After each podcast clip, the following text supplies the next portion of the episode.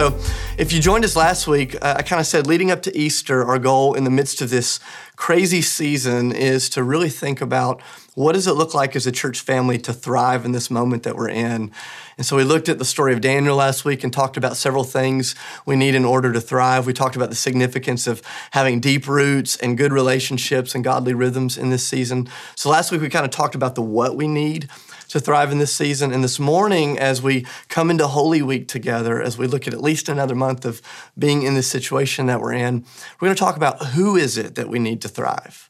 Last week was the what, this week is the who. And a spoiler alert, it's Jesus. So there's no crazy, there's no crazy left turn at the end of this message. You're not gonna be like, whoa, never saw that coming. But I, I want us to just think about like what does it look like in this season to receive the practical leadership of Jesus in this season of uncertainty. So I'm going to pray over us as we get ready to jump into Psalm 23 together. Father, I love you. I thank you so much for the gift of uh, the unexpected. You meet us in unexpected places, in unexpected ways. Uh, Father, would you just fill every living room, every car, every balcony, every place where someone right now is sitting and worshiping you and receiving your word? Would you fill it with an overwhelming reality of your presence? Um, God, for those that are alone uh, today, would you remind them that they're not actually alone? And for those that are in a room with a few other people, would you remind them that the most significant one that's in the room is, is you, that you're with them, you're among them. God, we thank you. Even though this isn't what we have chosen, uh, we thank you for this season. We give you thanks in these times for who you are, for what you're doing, and for what you're going to do. In the name of Jesus, we pray and give thanks. And together we say, Amen. Psalm 23 is where we're going to go together for the next few minutes. You know, I was reflecting back on a moment uh, from right after my junior year in college. It was the summer right after I'd finished up that semester, and my buddy and I, who was one of my best friends at the time, we moved into this uh, little apartment not too far from campus, and we had that first experience of paying way too much for something that's run down and terrible. But we didn't care. It was our first apartment. Maybe you've been there before. And I remember moving into this little apartment, 400 square feet. Uh, it actually used to be someone's attic, and they put an air conditioning unit and some carpet in it. So the only place where I could stand up straight in that whole apartment was if I was right in the middle of the room. And I remember that summer, he and I just loved like living in that place. And part of the thing that made that season so significant was he and I were both getting ready to step into a significant moment. Um, he had been dating a girl for several years. I'd been dating Sydney for several years. Um, both he and I had bought the engagement rings that we were getting ready to propose to our girlfriends with. And so we spent that whole summer, we'd come home from these part time jobs and we would just talk about like how are we going to pull this off? What are we going to do? And we think of crazy ideas. And so i remember this one day in particular he came home it was early june and he just had that look in his eye. He's like dude i know how i'm going to propose to my girlfriend. So he just started laying it out there for me. Next thing i know two weeks later we're on a plane on a friday night flying up to new york city where his girlfriend was working that summer. And uh, all of our personal belongings could fit in a little carry-on bag but all of the stuff he needed to pull off this engagement uh, were in two or three huge suitcases. And so we're, we're headed up to new york we land around 7.30 that night friday night we get on the train we're driving in or uh, riding into downtown new york and we're talking about how this is going to go and suddenly in the midst of that train ride the train comes to this screeching halt now, I don't know if you've ever been in an unfamiliar place. Maybe you've been in a foreign country or in a different city and you're like hanging on your plans, your directions for every moment. But here we were. Uh, we had our plan, we had our directions, we knew where we needed to go, and suddenly everything begins to shift. We, we knew we were kind of in trouble when all of the locals on the train just started freaking out. They're losing their minds. We realized this was not an expected stop, and suddenly the doors open and uh, one of the ladies that worked for the subway system, she comes in and she says, Hey, the train is broken. It's not going to be working tonight. You need to find an alternative route. And everybody just lost their minds. And so everybody's going off on this poor lady, felt so bad for her. Now, keep in mind, this was 16 years ago, so I didn't even have a cell phone with me on this trip. No GPS, no Uber. It's not like you just pop on a map and find a different way. You had to find a paper map on a wall, you know, find a way to get around. And so we stand in line patiently to talk to this lady and ask her directions. And uh, she was really worn out by the time we got to her. And we said, Hey, um, we're not from here. And she looked at us and she laughed. She heard my accent. She laughed again. She said, I know you're not from here. Where do you need to go? And I told her where we need to go, and she laughed again, which wasn't a very comforting, encouraging moment. And she said, Here's the deal. She said, Where you go or where you're trying to go, the only way to get there is if you leave the subway system, and you're gonna have to walk about 16 blocks to another train line take that to this stop, take another train line. She said, here's the worst part. It's almost dark, or, or it is dark, and um, you're in a really rough neighborhood for people that live here. And you don't live here, so it's going to be extra rough for you. And so be really safe. And, uh, and I'm like, okay, thanks for the pep talk. You know, so I don't know if you've ever been in one of those moments. And so I remember coming out of the subway, standing in this unfamiliar city on an unfamiliar street in the midst of chaos, holding these suitcases and going, man, this is not the way we planned for this to go. Like, have you ever had one of those moments where you just go, man, this is not the way I planned for this thing to go? Uh, I was reflecting back on that story uh, as I talked to different people throughout our church this week, different leaders from around the city, from around the world, and I realized, man, humanity, we've kind of found ourselves in one of these moments, at least metaphorically speaking, where, you know, a few weeks ago, we, we all we all had our plan, we all had our direction, we all knew where things were headed, and then suddenly, in what felt like a moment, everything shifted, and humanity has kind of come up from underground. We're looking around, going, okay, we don't know where to go here.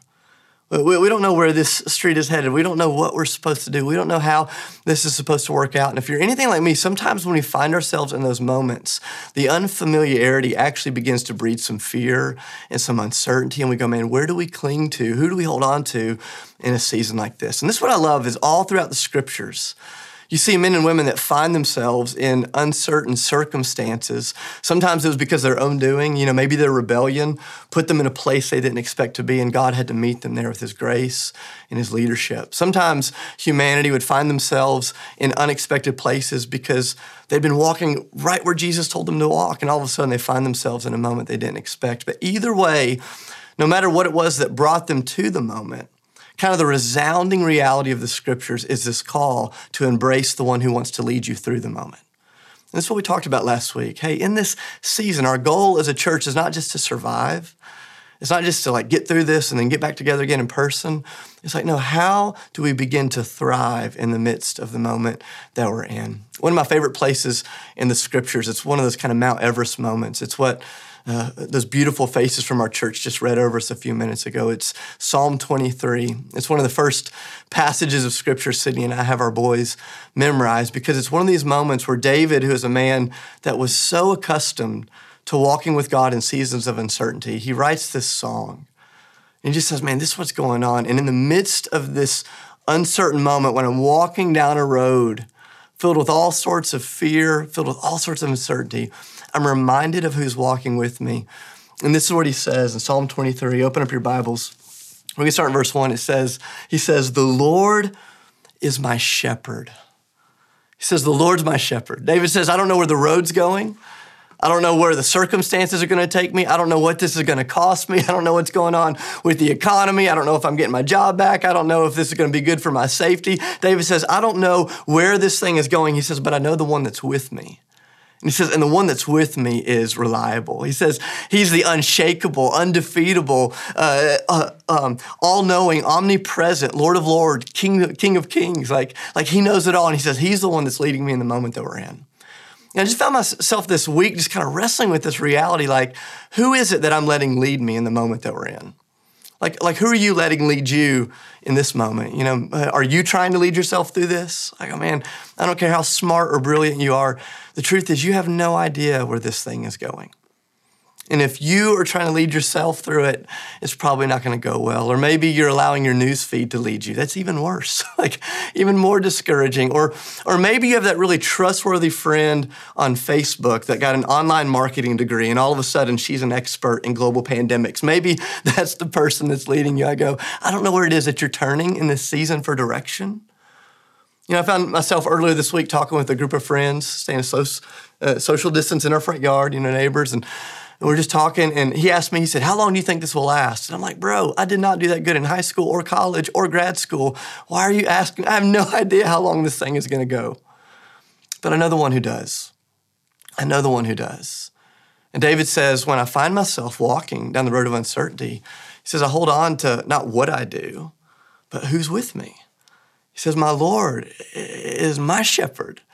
He's not just aware, he's not just on the throne, he's not just all powerful, he is all of those things. But he wants to shepherd your soul in this season that we're in. And the rest of Psalm 23 is kind of this beautiful prism. It's like David is just turning this thing so we can see all of the multifaceted brilliance of Jesus, our leader. He said, Hey, let me turn it here. Let me help you see this. And the rest of the psalm is him describing this one who's leading us. I just, I want you to just receive these things into your heart. He starts by saying, Our leader, he's this great provider. He's the provider. Look back at Psalm 1 with me. He says, The Lord is my shepherd and I lack nothing. Or maybe you memorized it in the King James The Lord is my shepherd, I shall not want. In other words, David says, I don't know where the road is going, but the one who's leading me does, and he will take care of everything I need my emotional needs, my physical needs, my financial needs. He's the one that provides for all of those things. And here's one of the things I've been so struck by in this season is seasons like this have this tendency to reveal where we turn to for provision. Like, where is it that we turn for financial provision? Where is it that we turn for relational provision or for physical provision? Like, where do we turn for those things? Moments like this tend to reveal where we turn for provision. And David says, when the whole world is shaking, when the road that I'm traveling is uncertain, when I don't know where it goes, I don't just have a leader, but I have a leader that wants to provide for my every need. He says, I lack nothing. It's an amazing reality when you think about who it is that's leading you. One of my good friends, it's a part of our church family. He leads a restaurant uh, here in the city. And I called him a couple of weeks ago and I said, Hey, how are you doing? And he says, Man, he says, business is not good, but our mission has never been better. And immediately I was like so intrigued. I'm like, well, what do you mean by that? And he says, well, you know, with this whole pandemic, nobody's coming in and uh, buying food like they were. He says, but we have pivoted our entire team and our, our mission. And he says, and we're making food and we're serving it to people that have can't get out of their houses. We're taking it to elderly people. We're, we're, we're taking it to the poor that have been overlooked in this season. And he says, and I'm just leveraging everything I have for the kingdom of God. He says, and I don't know who's going to take care of me, but I know that God has called me to take care of them. It was one of those amazing moments where I'm in, this is who we're called to be as the people of God. Jesus says, You seek first my kingdom and my righteousness, and everything else you need, everything else you need will be provided for by your Father who already knows that you need it. The, the best plan is to put all of our eggs in the basket of God's leadership, to know that He provides. It was really fun. Last Sunday, after we finished the live stream, this friend that owns a restaurant, he sent me a text not too long after we got done worshiping. He says, Dave, you'll never believe this. He says, we've been so focused on caring for the city, somebody just sent me a check, or not anonymously, unexpectedly. And he says, and it's just, it's blown me away the sufficient ways in which God is providing for us in this season. Guys, I know a lot of you, you've lost jobs, or maybe you're scared you're going to lose a job, or there's things in your world that are beginning to shake. I'm just telling you in every way, Jesus, your great leader, your shepherd on this road of uncertainty, he is your provider. He's your provider. And he's going to take care of you if you will let him lead you. But I, I love it because David doesn't just stop with this, hey, he's your provider. He goes a step further and he says, he's your peace giver. He says, this one that's leading me is the peace giver. Look at verses two and three with me. So beautiful. He says, He makes me lie down in green pastures. He leads me beside the still waters. He refreshes my soul. I love that. It says, He makes me lie down. He makes me lie down in green pastures. I go, why does our leader have to make us lie down? Because you know, so often we will refuse to lie down, even when it's good for us. Now, I'm not saying God caused this, but what I am saying is that God, in amazing ways, is using this moment that we're in and I know for some of you, it's been a crazy season. Those of you that are on the front lines in the medical profession, first, uh, first responders, those of you that are stay at home parents, now you're also school teachers and you're a billion other things as well. I know for some of you, this has been a crazy season, but it's been amazing to me to watch what Jesus, our good shepherd, is doing to all of humanity right now as he's slowing us down. He's saying, Hey, I need you to pause, I need you to rest. I need you to take account of what maybe you wouldn't notice if you kept running at the pace you were running at. The imagery that David uses here, it really reminds me of what Sydney and I have to so often do with our children. We have three boys, nine, seven, and five years old, and they're kind of at that age where they don't take naps on a daily basis. They certainly don't do it on a voluntary basis. But every now and then we'll look at them uh, on a Saturday afternoon and they're just exhausted. And Sydney and I, because we love them, we'll say, hey guys, we hate to do this, but you have to take a nap today. And you would think we are like just doling out the worst punishment on earth. They're like, why? You know, they, they always they always just are up in arms about it. But I remember several months ago, we had had our boys lay down to take a nap, and one of our kids came out several hours later after he had slept. He told us he wasn't tired, but he had slept for several hours, and he comes out and he says, Dad, he says, thank you. He says, that was remarkably refreshing. And I'm like, man, exactly. It's like, I love you. I'm your dad. Like, I, I, I know what you need. And there's times when you won't slow yourself down. And so I'm going to do it for you. And guys, it's amazing to me to see what the Lord is doing. We don't just have a great leader that provides for us. That peace that he has, he's trying to give it to you as well. I remember several months ago, I was in the middle of a, really stressful season, and one morning I woke up and I was spending some time with the Lord, and He reminded me of Colossians 3:15, where it says, "Let the peace of Christ rule in your hearts." And I was struck by one word in that verse that I never noticed before, and it's the first word. It's the word "let." He says, "He says you have to let me rule if you want to have peace." He says, if you try to rule or you let somebody else rule, you're not going to have peace. David says, Hey, I'm on this road of uncertainty. I have no idea where it's going. I have a great leader, and when I let him rule, he provides my every need. He gives me peace. He makes me lie down in green pastures. Third thing that David says comes out of the end of verse three. Look at this with me. He says, He guides me along right paths for his name's sake. He guides me along the right path for his name's sake. David says he's not just a provider, he's not just a peace giver, he is the, the path into all goodness. He is the one that leads us into everything that is good. And here, here's what's so interesting to me. I want you to notice what David didn't say. He didn't say that he leads us into the path that we prayed for, or the path that we wanted, or the path that we planned for. Like, it's not the way it always works. He says he leads us into the right path. He leads us into the path that we needed for our goodness and His glory. Like He knows where we need to go. I think about a conversation I had earlier this week with a friend of mine from our church who was getting ready to retire here in just a few weeks. And the economy has crashed all of their plans, at least from their current vantage point. I said, How are you doing? He said, This is not the path I would have ever chosen.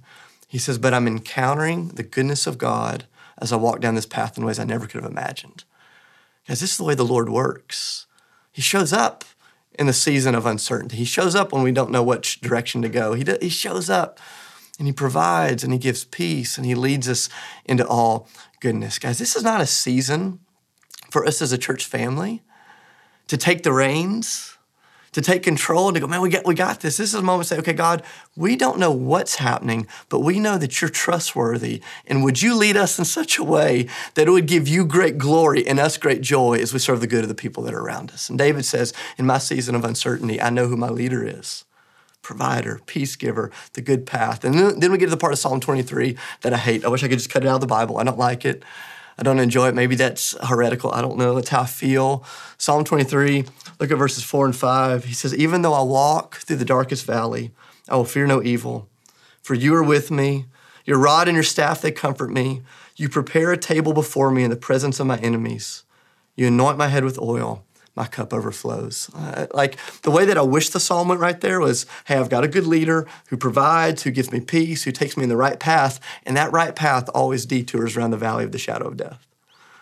But David said, no, so often our leader, he takes us on the good path, and the good path descends down into the valley of the shadow of death. And it's interesting here because he, he says, we don't run through the valley, we don't get around the valley. We, we, we, don't get over it. He says, no. He says, we walk through the valley of the shadow of death.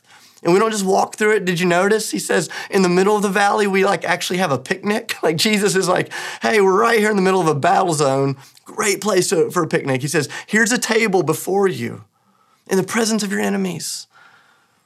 And David, eh, he, he's sharing with us from his heart this truth you only experience in seasons like the one that we're in right now. David's reminding us that so often the safest place on earth is right in the presence of the scary place with Jesus. Sometimes the safest place on earth is in the scary places with, with Jesus, where, where he takes you into a place you didn't imagine going. And uh, guys, I'm just telling you, here's the deal it is safer to be with Jesus in a scary place than it is to be in a place of comfort without him. And right now, we're just being reminded of this over and over and over as our world is trembling and scared about death and disease and is it going to get us and is it going to affect us and what's going to happen, we're reminded that as we walk with Jesus through this valley that he told us we would go through, we have absolutely nothing to fear. Why? Because he's a great leader and he's perfectly capable of protecting you. I think about some of our medical professionals that are on the front lines. I saw this picture earlier this week of some of our doctors and nurses standing on top of Vanderbilt Hospital on the helicopter pad just praying over the city. And I thought, man, in some ways, they've got the scariest job in the city. And then in other ways, man, the ones that are walking with Jesus are in the safest place they could ever imagine. Sydney and I were talking with some of our nurses this week online, and and uh, one of them just said, "It's weird going into work every day because I, I have this this bit of fear that every day I have to hand over to the Lord and let Him become my peace, let Him become my protector. Because sometimes the safest place is to follow Jesus into the scary place." And guys, this is this is important. We live in a moment right now where the whole world is obsessed with washing our hands, which is a good practice, you know, and we want to be good neighbors and we want to uh, take good precaution. But I go, I believe Jesus in this season is inviting the church to follow him into the dark valley, not to be obsessed with just washing our hands, but with washing the world's feet. Jesus says, This is who we are. This is what we do. This is this is what we're about. In fact, we have opportunities. I mean, every day of the week. If you're healthy, uh, if, if you're not vulnerable, for you to join us in serving in the city, we've partnered up with some amazing organizations right here in the city where you can help serve people in great ways that are really in need. This is not a time for us to, to get scared and to shrink back and to isolate, but to say, hey, Jesus, we follow you wherever you're going to take us. We're showing up for duty because we want to serve. If you want to find some of those opportunities, you can go to ethoschurch.org forward slash at home. And on the left hand side of that page, you'll see a little thing that says ways to help. There's ways for us to help. And the reason we can help because we're fearless people walking with an undefeatable God into some of these places that we go. David says, Hey, remember, we've got a leader on this road of uncertainty. He's the provider, he's the peace giver, he's the path to goodness, he's a protector. Last but not least, look at verse six with me. He's the promise of what's to come. Verse six, he says, Surely your goodness and love will follow me all the days of my life and I will dwell in the house of the Lord forever. David says, Here's the promise of what's going to come right now in the moment that we're in. Here's the promise of what's to come. David says, I expect my good leader to bring good things in this season. He says, That's what I expect. It's the promise of goodness right here that the love of God, the mercy of God is going to chase you down right here now. And that one day we're going to dwell in the house of the Lord forever. It's the reason we can kind of begin to understand what Paul was talking about, where he says, It's a tough cho- choice for me. To, to live is Christ and to die is gain. He says, it's a, it's a tough choice. He says, I don't know which direction to lean into, but I know that God's going to be glorified in all of it. You know, I think sometimes in the moment we're in, with all of the, the bad news and all the stuff that's constantly coming our way, it could be easy as human beings to start expecting the worst.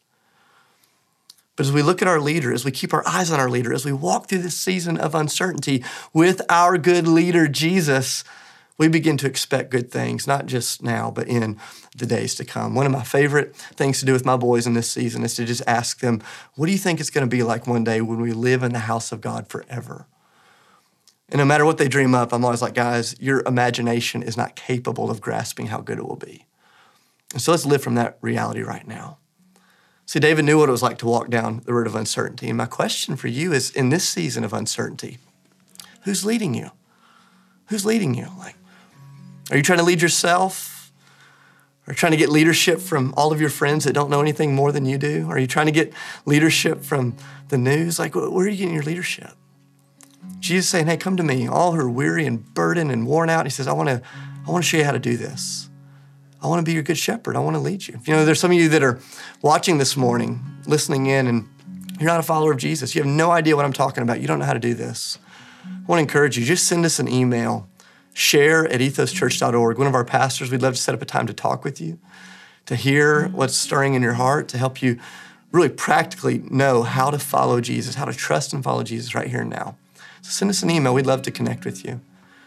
There's some of you that uh, have given your lives to Jesus. You've been forgiven of your sin. You've you've been filled with the Spirit of God, but in this season, you've kind of taken your eyes off Jesus. You've started looking at other things, and you've begun to realize that maybe you're no different than your unbelieving neighbors, and your unbelieving coworkers. And the Lord's inviting you to trust Him, to trust Him as a leader. I want to invite you uh, to do that. You know, uh, on that website, ethoschurch.org forward slash at home, on the left hand side, you'll see a resource that I created called How to Pray Psalm 23. It's been one of the most practical things that I do. Just how do I take the words of Psalm 23 off of the paper, into my mind, into my heart, and then into my life? There's just some really simple ideas there to, that I encourage you this week in your homes to just pray through this psalm and let it work itself all the way down. You know, there's some of you that are just on fire for the Lord. God's doing amazing things. And I just want to tell you, I want to encourage you, and we need you. We need you leading. We need you serving. We, we need you bringing people up into the hope of God in the season that we're in. So keep running boldly. Man, I love you. I, I miss you. Uh, we're going to do right now what we do every Sunday after we read the word together.